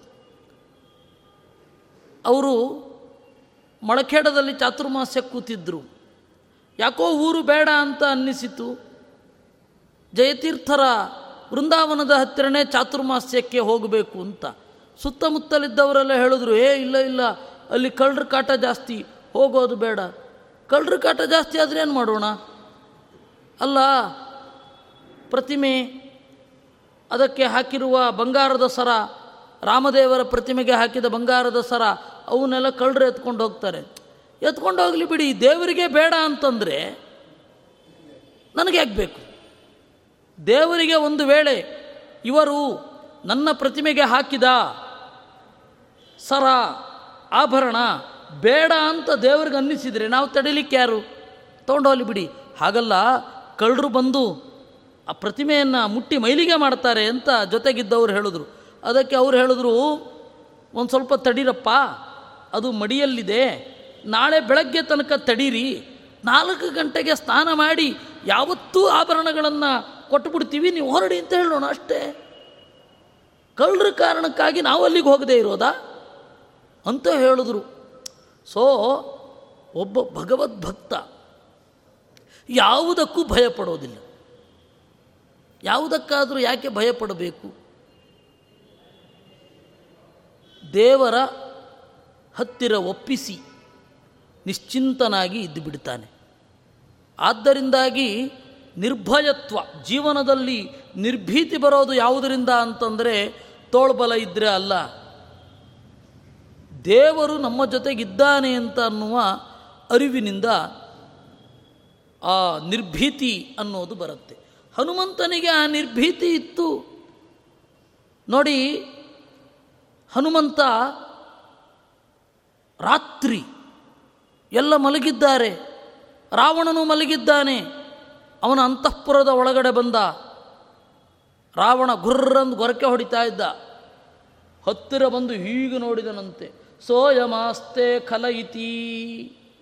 ಹತ್ತಿರ ಬಂದು ನೋಡಿದ. ಅವನು ಯಾರಿಗೂ ಭಯಪಡಲಿಲ್ಲ. ಯಾಕೆ ಅಂದರೆ ದೇವರು ನನ್ನ ಪಾಲಿಗಿದ್ದಾನೆ. ಅಂತ ಹೇಳಿ ಅವನಿಗೆ ಅದಿತ್ತು. ನಿರ್ಭೀತಿ ಇರೋದೇ ವೈರಾಗ್ಯದಲ್ಲಿ, ಜ್ಞಾನದಲ್ಲಿ, ಭಕ್ತಿಯಲ್ಲಿ. ಮತ್ತಿನ್ನು ಯಾವುದರಲ್ಲಿಯೂ ನಿರ್ಭೀತಿ ಇರೋದಿಲ್ಲ. ನೀವು ಜಗತ್ತಿನ ದೊಡ್ಡ ಕಳ್ಳರನ್ನು ನೋಡಿದ್ರೆ, ಅಂದರೆ ವಿಪರೀತ ಕ್ರೂರಿಗಳು, ಸರ್ವಾಧಿಕಾರಿಗಳು, ಅವ್ರನ್ನೆಲ್ಲ ನೋಡಿದರೆ ಒಳಗಡೆ ಭಯ, ಹೊರಗಡೆ ಭಯ. ನೆಮ್ಮದಿಯೇ ಇಲ್ಲದೆ ಒದ್ದಾಡ್ತಾ ಇರ್ತಾರೆ. ಹಿಟ್ಲರು ಯಾರನ್ನಾದರೂ ನಂಬ್ತಾ ಇದ್ನ? ಸುಖವಾಗಿರ್ಲಿಕ್ಕಾಗ್ತಾ ಇತ್ತ? ಆ ತರಹದ ಎಷ್ಟು ಜನ ದುಷ್ಟರಿದ್ದಾರೆ ಜಗತ್ತಿನಲ್ಲಿ? ಇವತ್ತು ಯಾರ್ಯಾರು ಜಗತ್ತಿಗೆ ಸಮಾಜ ಕಂಟಕರಾಗಿ ಯಾರಿದ್ದಾರೆ, ಅವರೆಲ್ಲ ಸುಖವಾಗಿದ್ದಾರಾ? ಯಾಕೆ? ಜ್ಞಾನ ಇಲ್ಲ, ವೈರಾಗ್ಯ ಇಲ್ಲ, ಭಕ್ತಿ ಇಲ್ಲ. ಜ್ಞಾನ, ವೈರಾಗ್ಯ, ಭಕ್ತಿಗಳಲ್ಲಿ ಕಡಿಮೆ ಆದರೆ ಭಗವದ್ಭಕ್ತರಿಗೂ ಭಯ ಬರೋದು ಉಂಟು, ಇಲ್ಲ ಅಂತ ಹೇಳ್ತಾ ಇಲ್ಲ. ಆದರೆ ನಿರ್ಭಯತ್ವಕ್ಕೆ ಕಾರಣ ಇವು ಮೂರೇ. ನಿರ್ಭಯತ್ವಂ ಇನ್ನು ಅರೋಗತ, ಆರೋಗ್ಯ. ಅರೋಗ ಅಂತಂದರೆ ರೋಗ ಇಲ್ಲದೆ ಇರೋದು. ಅರೋಗನ ಸ್ವಭಾವ ಏನಿದೆ ಅದೇ ಆರೋಗ್ಯ. ಅಥವಾ ನೀರೋಗ. ಆ ಆರೋಗ್ಯ ಅವನಿಗಿತ್ತು. ಅವನನ್ನು ಇಂದ್ರ ವಜ್ರಾಯುಧದಿಂದ ಹೊಡೆದ. ಆಗ ತಾನೇ ಆ ದೇಹ ಅನ್ನೋದು ಭೂಮಿಗೆ ಬಂದಿತ್ತು. ಆದ್ದರಿಂದಾಗಿ ಒಂದು ಸ್ವಲ್ಪ ಕೆಳಗಡೆ ಬಿತ್ತು. ಅಷ್ಟೇ ವಿನಃ ಅದಕ್ಕೆ ಏನೂ ಆಗಲಿಲ್ಲ. ಅವನಿಗೆ ಹನುಮಂತ ಅಂತ ಯಾಕೆ ಗೊತ್ತ ಹೆಸರು? ವಜ್ರಾಯುಧದ ಪಾತನ ಆದರೂ ಕೂಡ ಅವನ ಈ ಬಾಯಿ ಅಥವಾ ಈ ಮುಸುಡು ಏನೂ ಆಗಲಿಲ್ಲ. ಅದರಿಂದಾಗಿ ಅವನು ಹನುಮಾನ್ ಅಂತ. ಇಲ್ಲ ಅಂದರೆ ಎಲ್ಲ ಕಪಿಗಳು ಹನುಮಾನ್ ಆಗಬೇಕಿತ್ತಲ್ಲ? ದಪ್ಪವಾದ ಮುಸುಡು ಇದೆ ಅಂತಂದರೆ ಎಲ್ಲ ಕಪಿಗಳಿಗೂ ಅದು ಉಬ್ಬಿದ ಮುಸುಡು. ಅದನ್ನು ಹನುಮಾನ್ ಅಂತ ಹೇಳಬೇಕು. ಹಾಗಲ್ಲ. ಭಂಗೇ ಪ್ರಸಕ್ತೇಪಿನ ಭಂಗಮಾಪ. ಹನುಶಿಶೋರ್ಯದ್ಧನುಮಾನತೋಯಂ ಅಂತಂದರು. ಭಂಗೆ ಪ್ರಸಕ್ತೇಪಿ ವಜ್ರಾಯುಧದ ಪೆಟ್ಟು ಬಿದ್ದರೂ ಕೂಡ, ನ ಭಂಗಮಾಪ, ಅವನ ಮುಸುಡು ಮುರಿಯಲಿಲ್ಲ. ಆದ್ದರಿಂದಾಗಿ ಅವನನ್ನು ಹನುಮಾನ್ ಅಂತ ಹೇಳಿದ್ದು. ಈ ಆರೋಗ್ಯ ನಮಗೆ ಬರಬೇಕು. ಆದ್ದರಿಂದಾಗಿ ಹನುಮಂತನಲ್ಲಿ ಈ ಆರೋಗ್ಯ ಇದೆ. ಆ ಕಾರಣದಿಂದ ನಾವು ಹಾಗೆ ತಿಳಿಯಬೇಕು. ಇನ್ನು ಅಜಾಡ್ಯಂ. ಜಾಡ್ಯ ಅಂದರೆ ಹಲವಾರು ಅರ್ಥ ಇದೆ. ಜಾಡ್ಯ ಅಂದರೆ ಅಜ್ಞಾನ ಅಂತ ಒಂದು ಅರ್ಥ ಇದೆ. ಮೂರ್ಖತನ ಅಂತ ಒಂದು ಅರ್ಥ ಇದೆ. ಸೋಮಾರಿತನ ಅಂತ ಅರ್ಥ ಇದೆ. ಜಾಡ್ಯ ಅಂದರೆ ಮೊದಲನೇ ಅರ್ಥ ತೆಗೆದುಕೊಳ್ಳೋಣ. ಸೋಮಾರಿತನ ಇಲ್ಲ. ಹನುಮಂತ ಯಾವಾಗಲೂ ಕೂಡ ಕ್ರಿಯಾರತ ಮೂಲ ರೂಪದಲ್ಲಿ ಆಗಿರಬಹುದು, ಅವತಾರ ರೂಪದಲ್ಲಿ ಆಗಿರಬಹುದು. ಅವನು ಯಾವತ್ತು ಸೋಮಾರಿತನದಿಂದ ಉಳಿದದ್ದೇ ಇಲ್ಲ. ಯಾವಾಗಲೂ ಚಿಂತನೆ, ದೇವರ ಸೇವೆ ಇದನ್ನು ಮಾಡ್ತಾ ಇದ್ದ. ಎರಡನೆಯದ್ದು ಜಾಡ್ಯ ಅಂದರೆ ಅಜ್ಞಾನ. ಅಜ್ಞಾನ ಇರಲಿಲ್ಲ. ನೋಡಿ ಅವನ ಎಲ್ಲಿಯೂ ಕೂಡ ಅಜ್ಞಾನ ಇರಲಿಲ್ಲ. ಕೆಲವರು ಏನು ಹೇಳ್ತಾರೆ ಅಂತಂದರೆ, ಅವನಿಗೆ ಎಲ್ಲ ಋಷಿಗಳು ಶಾಪ ಕೊಟ್ಟಿದ್ದರು ಅದರಿಂದಾಗಿ ಅವನಿಗೆ, ಅವನು ಏನು ಅನ್ನೋದೇ ಮರೆತು ಹೋಗಿತ್ತು. ಆವಾಗ ಜಾಂಬವಂತ ನೆನಪಿಸಿದ ಅಂತ. ಆ ಥರ ನೀವು ನೆನಪಿಸಿದ ಅಂತ ತೆಗೆದುಕೊಂಡ್ರೆ, ಸುಗ್ರೀವನೇ ಅದನ್ನು ಆ ಕೆಲಸ ಮಾಡಿದ್ದ. ಅವನು ಏನು ಹೇಳ್ತಾನೆ? ರಾಮಚಂದ್ರ, ಇವನು ನನ್ನ ಗೆಳೆಯ, ನನ್ನ ಗುರು. ನಾವು ಇವತ್ತಿನ ಭಾಷೆಯಲ್ಲಿ ಹೇಳ್ತೇವಲ್ಲ ಯಾರನ್ನೋರೊಬ್ಬರನ್ನ ಪರಿಚಯ ಮಾಡಿಸ್ತಾ ಫ್ರೆಂಡ್ ಫಿಲಾಸಫರ್ ಗೈಡ್ ಅಂತ ಹೇಳ್ತೇವೆ. ಮಿತ್ರ, ತತ್ವಜ್ಞಾನಿ, ನನ್ನ ಮಾರ್ಗದರ್ಶಕ ಕೂಡ ಅಂತ ಅನ್ನುವ ಅರ್ಥದಲ್ಲಿ ಫ್ರೆಂಡ್ ಫಿಲಾಸಫರ್ ಗೈಡ್ ಅಂತ. ಸುಗ್ರೀವ ಅವತ್ತೇ ಆ ತರಹ ಹೇಳಿದ್ದ. ಇವನು ನನ್ನ ಗುರು. ಇವನು ನನ್ನ ಜೀವನದಾತ, ಇವನು ನನಗೆ ಮಾರ್ಗದರ್ಶಕ ಅಂತ ಹೇಳಿದ್ದ. ಅಂತಹ ಹನುಮಂತ, ಅವನು ಹೇಳ್ತಾನೆ, ಅಸಾವಸಂಗ, ಇವನು ಎಲ್ಲ ಕಡೆ ಓಡಾಡಬಲ್ಲ. ಇವನು ಯಾವ ಕಡೆ ಹೋಗಬೇಕಾದರೂ ಇವನಿಗೆ ಯಾವುದೂ ತಡೆ ಆಗೋದಿಲ್ಲ. ಎಲ್ಲೆಲ್ಲೆಲ್ಲ ಹೋಗ್ತಾನೆ ಅವನು. ಎಲ್ಲಿ ಬೇಕಾದರೂ ಹೋಗ್ತಾನೆ. ನ ಭೂಮೌ ನಾಂತರಿಕ್ಷೇ ವಾ ನಾಂಬರೇ ನಾಮರಾಲಯೇ ನಾಪ್ಸುವಾ ಗತಿಭಂಗಂ ತತ್ ಪಶ್ಯಾಮಿ ಹರಿಸತ್ತಮ ಅಂತ ಹೇಳ್ತಾನೆ. ನ ಭೂಮೌ ನಾಂತರಿಕ್ಷೇವಾ ಭೂಮಿಯಲ್ಲಿ ಅವನು ಇರದೇ ಇರುವುದಿಲ್ಲ, ಭೂಮಿಯಲ್ಲಿ ಎಲ್ಲ ಕಡೆ ಓಡಾಡಬಲ್ಲ ನಾಂತರಿಕ್ಷೇವಾ ಆಕಾಶದಲ್ಲಿಯೂ ಓಡಾಡಬಲ್ಲ ನಾಂಬರೇ ನಾಮರಾಲಯೇ ಅಂತರಿಕ್ಷ ಅಂದರೂ ಅಂಬರ ಅಂದರೂ ಒಂದೇ. ಅದಕ್ಕೆ ಅಂಬರ ಅಂತಂದರೆ ಹೃದಯಾಕಾಶ ಅಂತ ಅರ್ಥ. ಅಥವಾ ಅಂತರಿಕ್ಷ ಅಂದರೆ ಹೃದಯಾಕಾಶ. ಅಂಬರ ಅಂತಂದರೆ ಈ ಹೊರಗಡೆಯ ಆಕಾಶ. ಎರಡೂ ಕಡೆ ಅವನು ಓಡಾಡಬಲ್ಲ, ಅಂದರೆ ಜೀವರ ಪ್ರತಿಯೊಬ್ಬರ ಆಳ ಅಗಲಗಳನ್ನು ಬಲ್ಲ. ಜೀವರ ಯೋಗ್ಯತೆ ಗೊತ್ತಾಗೋದು ಅವನಿಗೆ. ಕೂಡಲೇ ಗೊತ್ತಾಗುತ್ತೆ. ಯಾಕೆಂದರೆ ಉಸಿರಾಡಬೇಕಾದ್ರೇ ಬೇರೆ ಬೇರೆ ಜೀವರ ಯೋಗ್ಯತೆಗನುಗುಣವಾಗಿಯೇ ಉಸಿರಾಡೋದು. ಅದರಲ್ಲಿ ಉಸಿರಿನಿಂದ ಒಬ್ಬರನ್ನು ಹೇಗೆ ಗುರುತಿಸಬೇಕು ಅನ್ನೋದೇ ಶಾಸ್ತ್ರದ ಕೆಲವು ರಹಸ್ಯಗಳುಂಟು.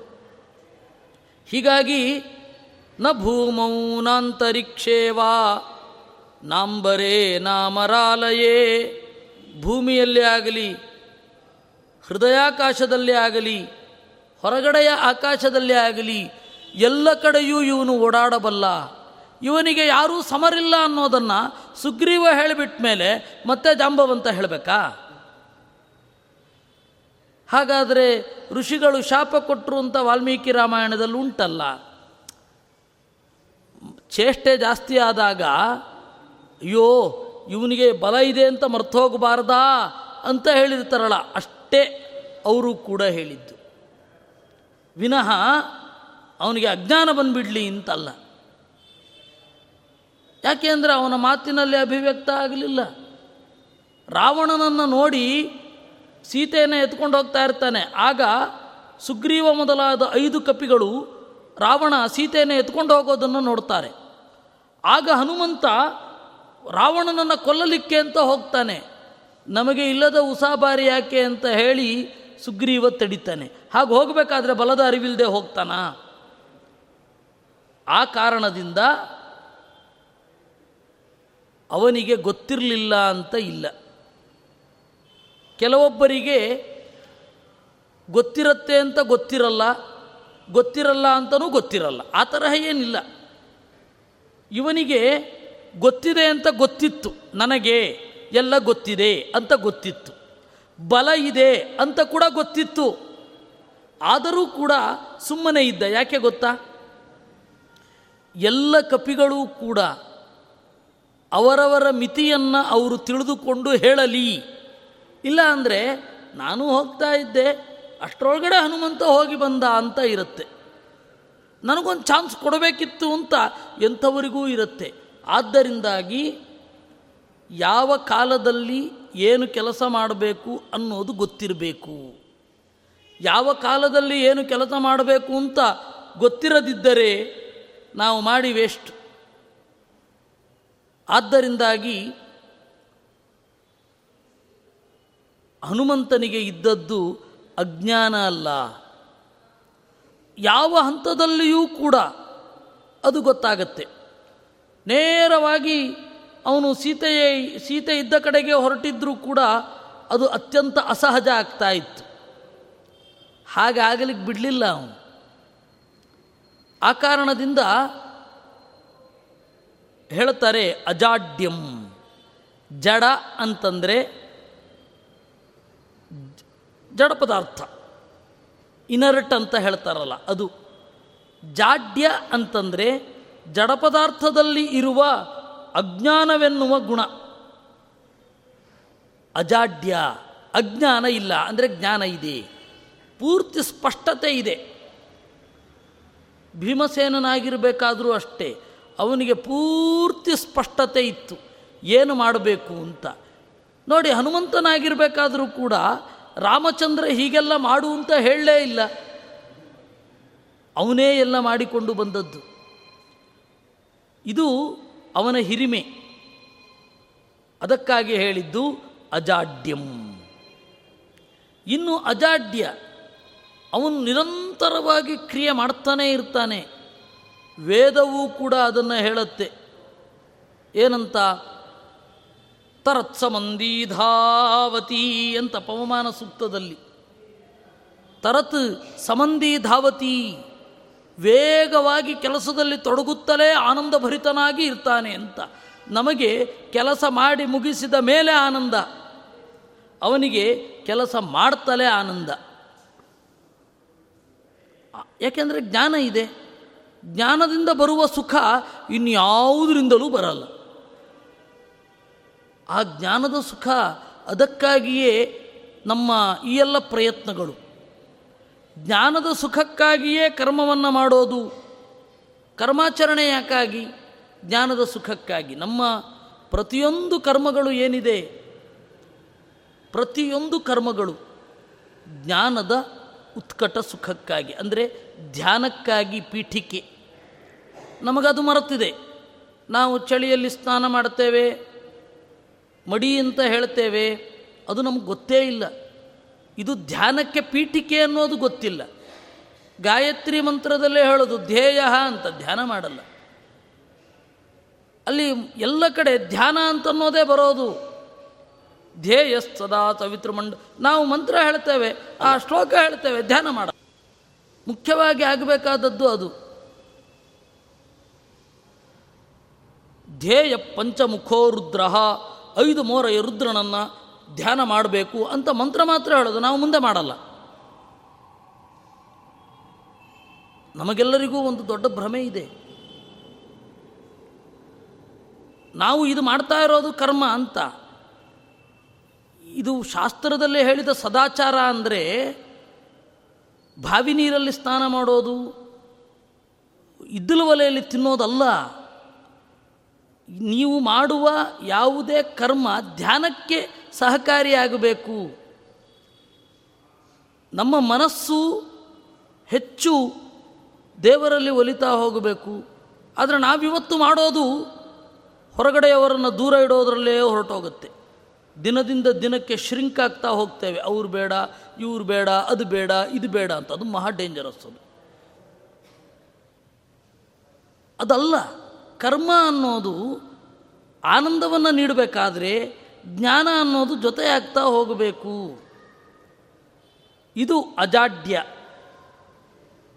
ಜಡವಾದ ಕರ್ಮದಲ್ಲಿ ಜಡವಾಗಿ ನಿಂತು ಹೋಗಬಾರದು ಅನ್ನೋದು ಅಜಾಡ್ಯ ಅಂತನ್ನೋದು. ಅಜಾಡ್ಯಂ ಅಂತಂದು. ಹೀಗೆ ವಾಕ್ಪಟುತ್ವಂಚ ವಾಕ್ಪಟುತ್ವ ಮಾತು ಬಹಳ ಚಂದ. ಹನುಮಂತನ ಮಾತು ಬಹಳ ಸೊಗಸು. ಅದಕ್ಕೆ ಏನು ಅಂತ ಹೇಳೋಣ. ಆ ಹನುಮಂತನ ಮಾತಿನ ಬಗ್ಗೆ ರಾಮಚಂದ್ರ ಒಂದು ಉದ್ಗಾರ ಮಾಡ್ತಾನೆ. ಆ ಉದ್ಗಾರದ ಎರಡು ಭಾಗವನ್ನು ನಾವು ನೋಡಿದ್ವಿ.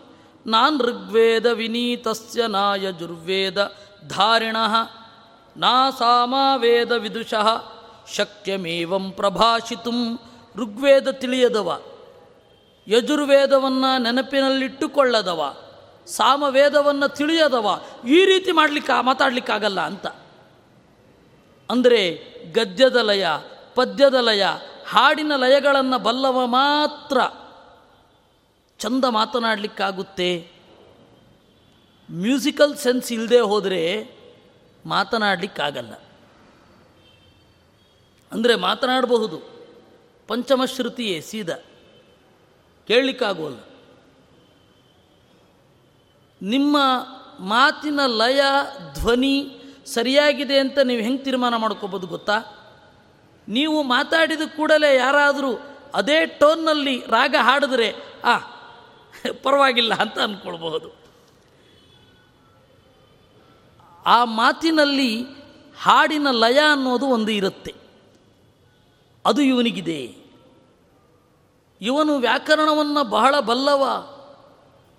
ಅದರಿಂದಾಗಿ ಬಹುವ್ಯಾಹರತಾನೇನ ನ ಕಿಂಚಿದಪಶಬ್ದಿತಂ ಬಹಳ ಮಾತನಾಡಿದ್ದಾನೆ, ಒಂದು ಚೂರು ಅಪಶಬ್ದ ಇಲ್ಲ ಅಂತ. ನಿನ್ನೆ ನಾವು ನೋಡಿದ್ದೆವು, ನಾವು ಈಗ ಮಾತನಾಡುತ್ತೇವಲ್ಲ, ಅರ್ಧಕ್ಕರ್ಧ ಅಪಶಬ್ದಗಳೇ. ಅರ್ಧಕ್ಕರ್ಧ ಅಪಶಬ್ದವೇ. ತೀರಾ ಕೆಟ್ಟದಾಗಿ ಮಾತನಾಡುತ್ತೇವೆ ನಾವು. ಕೇಳಲಿಕ್ಕಾಗಲ್ಲ, ಅಷ್ಟು ಕೆಟ್ಟದಾಗಿ ಮಾತನಾಡಿರ್ತೇವೆ. ಯಾಕೆ ಅಂದರೆ ನಮಗೆ, ನಾವು ಆಡುವ ಭಾಷೆಯ ಬಗ್ಗೆ ಕಾಳಜಿ ಇಲ್ಲ. ವಾಗ್ವ್ರತ ಅಂತ ಇರೋದು. ಉಪನಿಷತ್ತಿನಲ್ಲಿ ಹೇಳಿದ ವ್ರತ ಅಂತ ನಿನ್ನೆ ನೋಡಿದ್ದೆವು ನಾವು.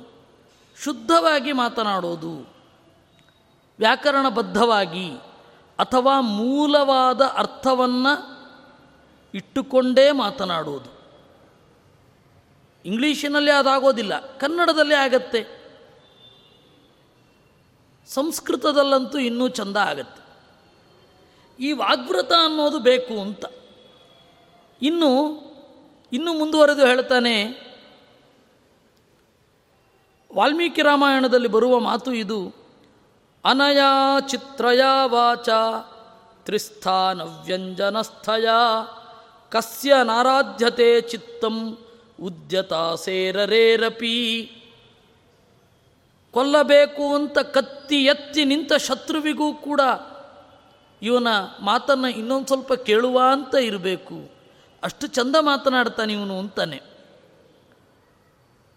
ಇದು ರಾಮಚಂದ್ರ ಲಕ್ಷ್ಮಣನಿಗೆ ಹನುಮಂತನನ್ನು ಪರಿಚಯಿಸುವಂತಹ ರೀತಿ. ಎಂತಹ ವಾಕ್ಪಟುತ್ವ. ಆ ಮಾತು ಆಡುವಾಗ ಆ ಮಾತಿನ ಗುಣಗಳನ್ನು ನಾವು ಚಿಂತನೆ ಮಾಡ್ತಾ ಹೋಗಬೇಕು. ಅದರಂತೆ ನಮಗೂ ಕೂಡ ಮಾತನಾಡಲಿಕ್ಕೆ ಆಗ್ತದೆ. ಆಮೇಲೆ ಅದನ್ನು ಉಪಾಸನೆ ಮಾಡಲಿಕ್ಕೆ ಶುರು ಮಾಡಿದಾಗ ಒಂದು ಸ್ವಲ್ಪ ಅವ್ರ ತರಹ ನಾವು ಮಾತನಾಡಬಹುದು. ಆಮೇಲೆ ಎರಡನೆಯದ್ದು ವಾಕ್ಪಟುತ್ವ. ನಾವು ನೋಡೋದು ತಾರ ಅಂತ ಹೇಳಿ ಒಬ್ಬ ಕಪಿ. ಅವನು ಬೃಹಸ್ಪತ್ಯಾಚಾರ್ಯರ ಅವತಾರ. ಅವನು ಅಂಗದನ ಬುದ್ಧಿಯನ್ನು ಸ್ವಲ್ಪ ಆಚೆ ತಳ್ಳುತ್ತಾನೆ. ಅಂಗದ ನಾವು ಈ ಗುಹೆಯೊಳಗಡೆ ಸೇರಿಕೊಳ್ಳೋಣ. ಯಾರಿಗೂ ಏನೂ ಮಾಡಲಿಕ್ಕಾಗೋದಿಲ್ಲ. ನಾವು ವನಚಾರಿಗಳು. ರಾಮನಿಂದ ಯಾವ ಪ್ರಯೋಜನವೂ ಇಲ್ಲ. ಸುಗ್ರೀವನಿಂದಂತೂ ಯಾವ ಪ್ರಯೋಜನವೂ ಇಲ್ಲ. ನಾವು ನಮ್ಮ ಪಾಡಿಗಿರೋಣ. ನಾವು ಕಿಷ್ಕಿಂಧೆಗೆ ಹೋಗೋದೇ ಬೇಡ. ಈ ಗುಹೆಯೊಳಗಡೆ ಸೇರಿಕೊಂಡ್ರೆ ನಾವು ಸೇಫ್. ಯಾರು ಏನು ಮಾಡಲಿಕ್ಕಾಗೋದಿಲ್ಲ. ಅದಕ್ಕೆ ಹನುಮಂತ ಹೇಳ್ತಾನೆ, ಎಲ್ಲರೂ ಒಪ್ಪಿಕೊಂಡ್ರಲ್ವ ನೀವು? ಹೌದು, ಎಲ್ಲರೂ ಒಪ್ಪಿಕೊಂಡೆವು. ಅಂಗದ ಮೊದಲಾದವರು ಕೂಡ ಆಯಿತು ಅಂತ ಒಪ್ಪಿಕೊಂಡ್ರು. ಆಗ ಹನುಮಂತ ಹೇಳ್ತಾನೆ, ನೀವು ಬಹಳ ತಪ್ಪು ತಿಳಿದಿದ್ದೀರಾ? ನನಗೆ ಗೊತ್ತಾಗಿದೆ. ಸ್ವಜಾಮೇಯಸ್ಯ ರಾಜ್ಯಾಯ. ಅವನು ತಾರ ಯಾಕೆ ಹೇಳಿದ್ದು ಅಂತಂದರೆ, ಅಂಗದನಿಗೆ ರಾಜ್ಯ ಸಿಗತ್ತೆ ಅಂತ. ಅವನ ದೂರದೃಷ್ಟಿ ಅಲ್ಲಿ. ಯಾಕೆ? ನೋಡಿ, ನಾವು ಹೋಗಲಿಲ್ಲ ಅಂತ ಇಳ್ಕೊಳ್ಳಿ ರಾಮನಿಗೆ ಸುಗ್ರೀವನ ಮೇಲೆ ಸಿಟ್ಟು ಬರುತ್ತೆ. ಸುಗ್ರೀವ ಉತ್ತರ ಕೊಡಲಿಕ್ಕಾಗಲಿಲ್ಲ. ಸೀತೆಯನ್ನು ಹುಡುಕಲಿಕ್ಕಾಗಲಿಲ್ಲ. ಆಗ ರಾಮಚಂದ್ರ ಎದುರುಗಡೆ ಇರುವ ಸುಗ್ರೀವನನ್ನು ಕೊಂದು ಬೇರೆ ರೀತಿಯಿಂದಾಗಿ ಕಾಡಿಗೆ ಅಂತ ಹೊರಟೋಗ್ತಾನೆ. ಸೀತೆಯನ್ನು ಹುಡುಕಲಿಕ್ಕೆ ಅಂತ. ಆಗ ನಾವು ಮರಳಿ ಹೋಗ್ತೇವೆ. ಸುಗ್ರೀವ ಇರಲ್ಲ, ಅಂಗದ ರಾಜ ಆಗ್ತಾನೆ. ಇದು ಅವನ ಪ್ಲ್ಯಾನು ಆದರೆ ರಾಮ ಅಷ್ಟು ದಡ್ಡನೇ. ರಾಮನಿಗೆ ಗೊತ್ತಾಗತ್ತೆ. ಇದು ಸುಗ್ರೀವನ ತಪ್ಪಲ್ಲ. ಕಪಿಗಳ ತಪ್ಪು, ತಾರ ಮೊದಲಾದವರ ತಪ್ಪು ಅಂತ ಗೊತ್ತಾಗದೇ ಇರೋಷ್ಟು ದಡ್ಡನ? ರಾಮ, ಅದು ನಮಗೆ ಒಳಸಂಚು ಮೊದಲಾದವುಗಳೆಲ್ಲ ಅರ್ಥ ಆಗೋದಿಲ್ಲ. ಆದರೆ ರಾಮನಿಗೆ ಅರ್ಥ ಆಗೋದಿಲ್ವಾ? ರಾಜಕಾರಣದಲ್ಲಿ ಎಷ್ಟು ಪಳಗಿದ್ದಾನೆ? ಅವನಿಗೆ ಇದೆಲ್ಲ ಗೊತ್ತಾಗೋದಿಲ್ವಾ? ಇದು ನವೋ ಶುಭಾಯ ಈ ರೀತಿ ನಡೆದುಕೊಂಡ್ರೆ ನಿಮಗೆ ಒಳ್ಳೆಯದಾಗೋದಿಲ್ಲ ರಾಮಪ್ರತೀಪಂ ವಚನಂ ಸಹೇತ. ಈ ಮಾರುತಿ ಇರುವ ತನಕ ರಾಮಚಂದ್ರನಿಗೆ ವಿರುದ್ಧವಾಗಿ ನಡೆಯಲಿಕ್ಕೆ ಬಿಡೋದಿಲ್ಲ ಅಂತ ಹೇಳ್ತಾನೆ. ಆಗ ಬೃಹಸ್ಪತಿಯ ಅವತಾರವಾದ ತಾರನು ಸೋಲ್ತಾನೆ. ನೋಡಿ ಎಂತಹ ವಾಕ್ಪಟುತ್ವ. ಅಲ್ಲಿಂದ ಮುಂದೆ ಬರೋಣ. ಸೀತೆ ಅಶೋಕವನದಲ್ಲಿ ಇದ್ದಾಳೆ. ಅವಳು ಯಾರನ್ನೂ ನಂಬುವ ಸ್ಥಿತಿಯಲ್ಲಿಯೇ ಇಲ್ಲ. ಇವನೇನು ಮಾಡ್ತಾನೆ? ಅವಳನ್ನು ಹೆಂಗೆ ಕನ್ವಿನ್ಸ್ ಮಾಡೋದು? ಹೆದರಿದ ಹೆಣ್ಣು, ಬೆದರಿದ ಜಿಂಕೆ, ಎರಡನ್ನೂ ಕೂಡ ಕನ್ವಿನ್ಸ್ ಮಾಡೋದು ಕಷ್ಟ. ಯಾಕೆಂದರೆ ಒಂದು ಸರ್ತಿ ಮೋಸ ಹೋದರೆ ಮುಂದೆ ಯಾರನ್ನೂ ನಂಬೋದಿಲ್ಲ ಅವರು. ಅವಳನ್ನು ಹೇಗೆ ಕನ್ವಿನ್ಸ್ ಮಾಡೋದು? ಹನುಮಂತ ಯೋಚನೆ ಮಾಡ್ತಾನೆ, ನಾನು ಪ್ರಾಕೃತ ಭಾಷೆಯಲ್ಲಿ ಮಾತನಾಡಿದ್ರೆ ಅವಳಿಗೆ ಅರ್ಥ ಆಗೋದಿಲ್ಲ. ನಮ್ಮ ಕಿಷ್ಕಿಂಧೆಯ ಲ್ಯಾಂಗ್ವೇಜಿನಲ್ಲಿ ಮಾತನಾಡಿದ್ರೆ ಅವಳಿಗೆ ಅರ್ಥ ಆಗೋದಿಲ್ಲ. ಯದಿ ವಾಚಂ ಪ್ರದಾಸ್ಯಾಮಿ, ದ್ವಿಜಾತಿರಿವ ಸಂಸ್ಕೃತಾಂ, ರಾವಣಂ ಮನ್ಯಮಾನಾಸ, ಸೀತಾ ಭೀತಾ ಭವಿಷ್ಯತಿ. ಫಸ್ಟ್ ಕ್ಲಾಸ್ ಸಂಸ್ಕೃತದಲ್ಲಿ ಮಾತನಾಡೋಣ ಅಂತಂದರೆ, ರಾವಣಂ ಮನ್ಯಮಾನ, ನನ್ನನ್ನು ರಾವಣ ಅಂತ ಅಂದುಕೊಂಡು ಸೀತಾ ಭೀತಾ ಭವಿಷ್ಯತಿ, ಸೀತೆ ಭಯಗೊಳ್ಳುತ್ತಾಳೆ. ಮತ್ತೆ ಏನು ಮಾಡೋದು? ಇರಲಿ. ಮೊದಲು ಅವಳ ಅಟೆನ್ಷನ್ ನನ್ನ ಕಡೆಗೆ ಬರುವ ಹಾಗೆ ಮಾಡಿಕೊಳ್ಬೇಕು. ಆಮೇಲೆ ಅವಳಿಗೆ ನೀನು ಯಾರು ಅಂತ ಕೇಳಬೇಕು ಅಂತ. ರಾಜ ದಶರಥೋ ನಾಮ, ರಥಕುಂಜರವಾಜಿಮಾನ್ ಅಂತ ಹಾಡ್ಲಿಕ್ಕೆ ಶುರು ಮಾಡ್ತಾನೆ. ಆಗ ಸೀತೆ ತನ್ನ ತಲೆಯನ್ನು ಎತ್ತಿ ಮರದ ಮೇಲಿರುವ ಅವನನ್ನು ನೋಡುತ್ತಾಳೆ.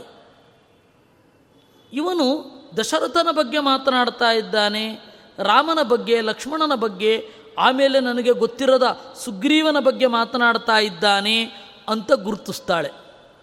ಅಂದರೆ ಇವನು ರಾವಣ ಇರಲಿಕ್ಕಿಲ್ಲ. ಆಮೇಲೆ ನಿಧಾನಕ್ಕೆ ಕೆಳಗಡೆ ಇಳಿತಾನೆ. ನೀನು ಯಾರು ಅಂತ ಕೇಳ್ತಾನೆ. ಸೀತೆ ಅಂತ ಕನ್ಫರ್ಮ್ ಆಗಿದೆ ಅವನಿಗೆ.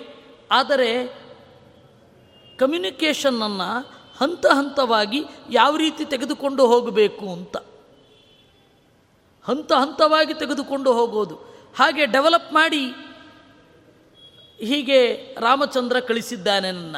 ಹೌದಾ? ರಾಮ ಹೇಗಿದ್ದಾನೆ ಹೇಳು ನೋಡೋಣ ಅಂತ ಕೇಳ್ತಾಳವಳು ರಾಮನ ಅಡಿಯಿಂದ ಮುಡಿಯವರೆಗಿನ ಚಿತ್ರವನ್ನು ಅವನು ಕೊಡ್ತಾನೆ. ಅವನ ಲಕ್ಷಣ. ರಾಮಚಂದ್ರ ಮೂವತ್ತೆರಡು ಲಕ್ಷಣಗಳಿಂದ ಕೂಡಿದ್ದಾನೆ. ಆ ಲಕ್ಷಣವನ್ನು ಹೇಳ್ತಾನೆ. ಯಾರು? ಹನುಮಂತ. ಸೀತೆ ಕೇಳ್ತಾಳೆ ಅಂತ ಅವನಿಗೇನು ಕನಸು ಬಿದ್ದಿತ್ತ? ಇಲ್ಲ. ಆದರೆ ರಾಮಚಂದ್ರನನ್ನು ಯಾಕೆ ಹಾಗೆ ನೋಡಿದ್ದವನು? ಅಡಿಯಿಂದ ಮುಡಿಯವರೆಗೂ. ಅವನ ಆಂತರಿಕ ಎತ್ತರವನ್ನು ಹೇಳುವ ಸಲುವಾಗಿ ಅವನ ದೈಹಿಕವಾದ ಲಕ್ಷಣವನ್ನು ನೋಡಿದ್ದ. ನಮಗೆ ಈ ತಂತ್ರಸಾರ ಸಂಗ್ರಹದಲ್ಲಿ ಮೂರ್ತಿಯ ಲಕ್ಷಣ ಬರುತ್ತೆ. ಮೂರ್ತಿಯ ಲಕ್ಷಣವನ್ನು ನಾವು ಕಲಿತಾಗ ನಾವು ಪೂಜೆ ಮಾಡುವ ಮೂರ್ತಿ ಹೇಗೆ ಲಕ್ಷಣಭರಿತವಾಗಿರಬೇಕು ಅಂತ ಸಹಜವಾಗಿ ಗೊತ್ತಾಗುತ್ತೆ. ಲಕ್ಷಣಶಾಸ್ತ್ರ ಅನ್ನೋದು ತಿಳ್ಕೊಳ್ಳೇಬೇಕು. ಒಬ್ಬ ವೇದದ ಋಷಿಯನ್ನು ಗುರುತಿಸಬೇಕಾದ್ರೆ ಲಕ್ಷಣದ ಮೂಲಕವೇ ಗುರುತಿಸಬೇಕು. ಒಬ್ಬ ಸ್ತ್ರೀ ಇತಿಹಾಸ ಪುರಾಣಗಳಲ್ಲಿ ಇದ್ದು ಪೂರ್ತಿ ವರ್ಣಿತಳಾಗಿದ್ದಾಳೆ ಅಂದರೆ ಅವಳ ಗುಣಗಳನ್ನು ಆ ಲಕ್ಷಣದ ಮೂಲಕ ಹೇಳ್ತಾ ಇದ್ದಾರೆ ಅಂತ ಅರ್ಥ. ಅದರ ಒಂದು ಶಾಖೆಯೇ ಸಾಮುದ್ರಿಕ ಶಾಸ್ತ್ರ. ಷಟ್ಸಾಮುದ್ರಿಕ ಅಂತ ಹೇಳಿ ಒಂದು ಗ್ರಂಥ ಇದೆ. ಅಲ್ಲಿ ಪುರುಷನ ಯಾವ ಯಾವ ಲಕ್ಷಣದಿಂದ ಅವನ ಗತಿ, ಅವನ ಗುಣ, ಅವನ ಸ್ವಭಾವಗಳನ್ನು ಡಿಫೈನ್ ಮಾಡುವಂತಹ ಒಂದು ರೀತಿ ಇದೆ. ಅದು ಈಗ ಆ ಸಾಮುದ್ರಿಕ ಇವಾಗ ಅವ್ಯವಸ್ಥೆಯಾಗಿ ಏನೇನೋ ಹೇಳ್ತಾ ಇದ್ದಾರೆ. ಮೂಲಭೂತವಾಗಿ ಅದು ಇರೋದೆ. ಅಲ್ಲಿ ಅದ್ಭುತವಾದ ಲಕ್ಷಣಶಾಸ್ತ್ರ ಸೌಂದರ್ಯ ಶಾಸ್ತ್ರ ಎಸ್ಥೆಟಿಕ್ಸ್ ಇದೆಯಲ್ಲ, ಅದು ಅಪೂರ್ವವಾದ ಕೊಡುಗೆಯನ್ನು ಕೊಟ್ಟವರು ನಮ್ಮ ಹಿರಿಯರು. ಮಧ್ವಾಚಾರ್ಯರಂತೂ ಸೌಂದರ್ಯ ಶಾಸ್ತ್ರದ ಬಗ್ಗೆ ಇನ್ನಿಲ್ಲದ ಕೊಡುಗೆಗಳನ್ನು ಕೊಟ್ಟಿದ್ದಾರೆ. ಸೌಂದರ್ಯ ಎಷ್ಟು ತರಹ, ಸೌಂದರ್ಯವನ್ನು ಗುರುತಿಸುವ ಬಗೆ ಹೇಗೆ, ಇವುಗಳನ್ನೆಲ್ಲ ಆಚಾರ್ಯರು ಹೇಳಿದ್ದಾರೆ. ಮೂರ್ತಿ ಶಿಲ್ಪ ಮೊದಲಾದವುಗಳನ್ನು. ಹೀಗಾಗಿ ಅದನ್ನೆಲ್ಲ ಅವನು ಹೇಳ್ತಾನೆ, ಅವಳು ಕೇಳ್ತಾಳೆ. ಕೇಳಿ ಅವಳು ಹೇಳ್ತಾಳೆ, ನೀನು ಎಲ್ಲ ಹೇಳಿದೆ, ಆದರೆ ಅಮೃತಂ ವಿಷ ಸಂಪೃಕ್ತಂ ತ್ವಯಾ ವಾನರಭಾಷಿತಂ ಸ್ವಲ್ಪ ಅಮೃತವಾಗಿದ್ದರೂ ಅದಕ್ಕೊಂದು ಸ್ವಲ್ಪ ವಿಷ ಬೆರೆತಿದೆ. ರಾಮ ನನ್ನನ್ನು ಹುಡುಕುವ ಪ್ರಯತ್ನವೇ ಪಡದೆ ಏನೋ ಮಾಡ್ತಾ ಕೂತಿದ್ರೆ ಅವನು ಯಾವಾಗ ಇಲ್ಲಿಗೆ ಬರೋದು? ಇಲ್ಲ, ಅವನು ಪ್ರಯತ್ನ ಪಡ್ತಾ ಇದ್ದಾನೆ. ನಿನ್ನಲ್ಲಿ ಯಾವ ಯಾವ ರೀತಿಯಾದ ಭಾವನೆಗಳಿದೆ, ಅವನ ದುಃಖದ ಹಂತಗಳೇನು ಅನ್ನೋದನ್ನು ಹನುಮಂತ ಹೇಳ್ತಾನೆ. ಏನು ವಾಕ್ಪಟುತ್ವ ಅದು? ಸ್ತ್ರೀ ಪ್ರಣಷ್ಟೇತಿ ಕಾರುಣ್ಯಾತ್, ಪತ್ನೀತಿ ಮದನೇನಿ ಚ, ಮದನೇನ ಚ ಆಶ್ರ ಆಶ್ರಿತ ಇತಿ ಆನೃಶಂಸ್ಯತಃ ಅಂತ ಹೇಳ್ತಾನೆ. ಸ್ತ್ರೀ ಪ್ರಣಷ್ಟೇತಿ ಕಾರುಣ್ಯಾತ್ ಅಯ್ಯೋ, ಹೆಣ್ಣಿಗೆ ಹೀಗಾಯ್ತಲ್ಲ ಅಂತ ಕರುಣೆ ಇದೆ ಅವನಿಗೆ.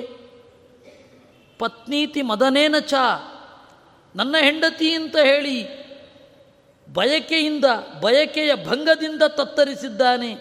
ಆಮೇಲೆ ಆಶ್ರಿತ ಇತಿ ಆನೃಶಂಸ್ಯತಃ, ನನ್ನನ್ನು ಆಶ್ರಯಿಸಿ ಈ ರೀತಿ ಆಗಬೇಕಾಯ್ತಲ್ಲ ಅಂತ ಹೇಳಿ ಅವನಿಗೆ ಸಾಫ್ಟ್ ಕಾರ್ನರ್ ಇದೆ. ಹೀಗೆ ಯಾವ ಯಾವ ಮೊದಲುಗಳಲ್ಲಿ, ಯಾವ ಯಾವ ಒಂದು ಹಂತದಲ್ಲಿ ಅವನ ದುಃಖ ಇದೆ ಅಂತ ಒಂದು ಮನಸ್ಸನ್ನು ಸುಂದರವಾಗಿ ತೆರೆದಿಡುವ ವಾಕ್ಪಟುತ್ವ ಹನುಮಂತನದ್ದು. ಆಮೇಲೆ ವಿಭೀಷಣನ ಪರವಾಗಿ ಹೇಳಬೇಕಾದ್ರೆ ಏನದು ಮಾತು ಅದು?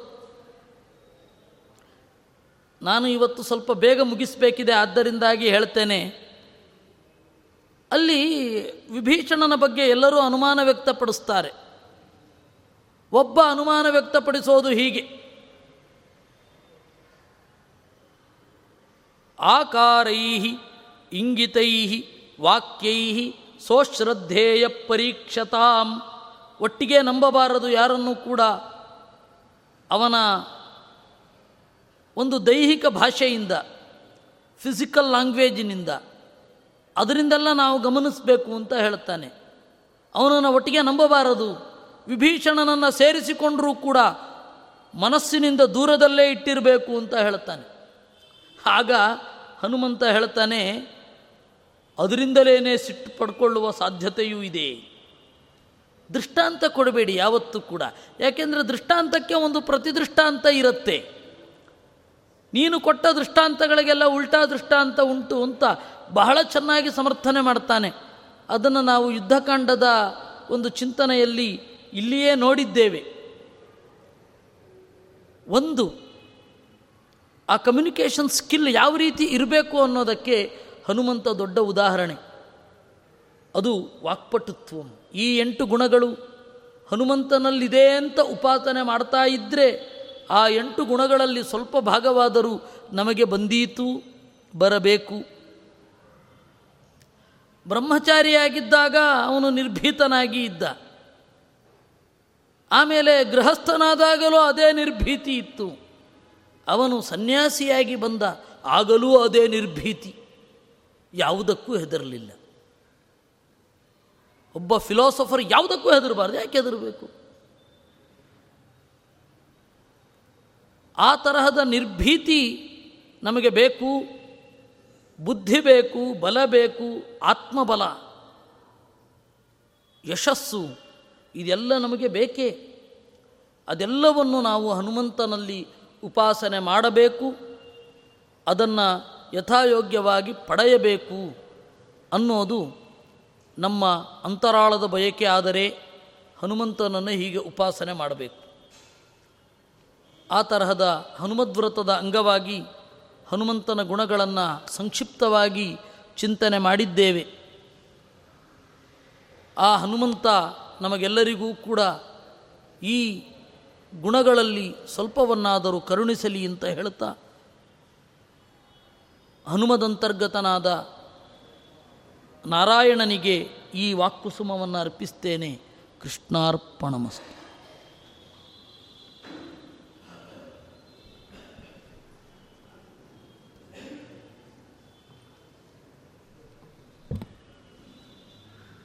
Mm-hmm.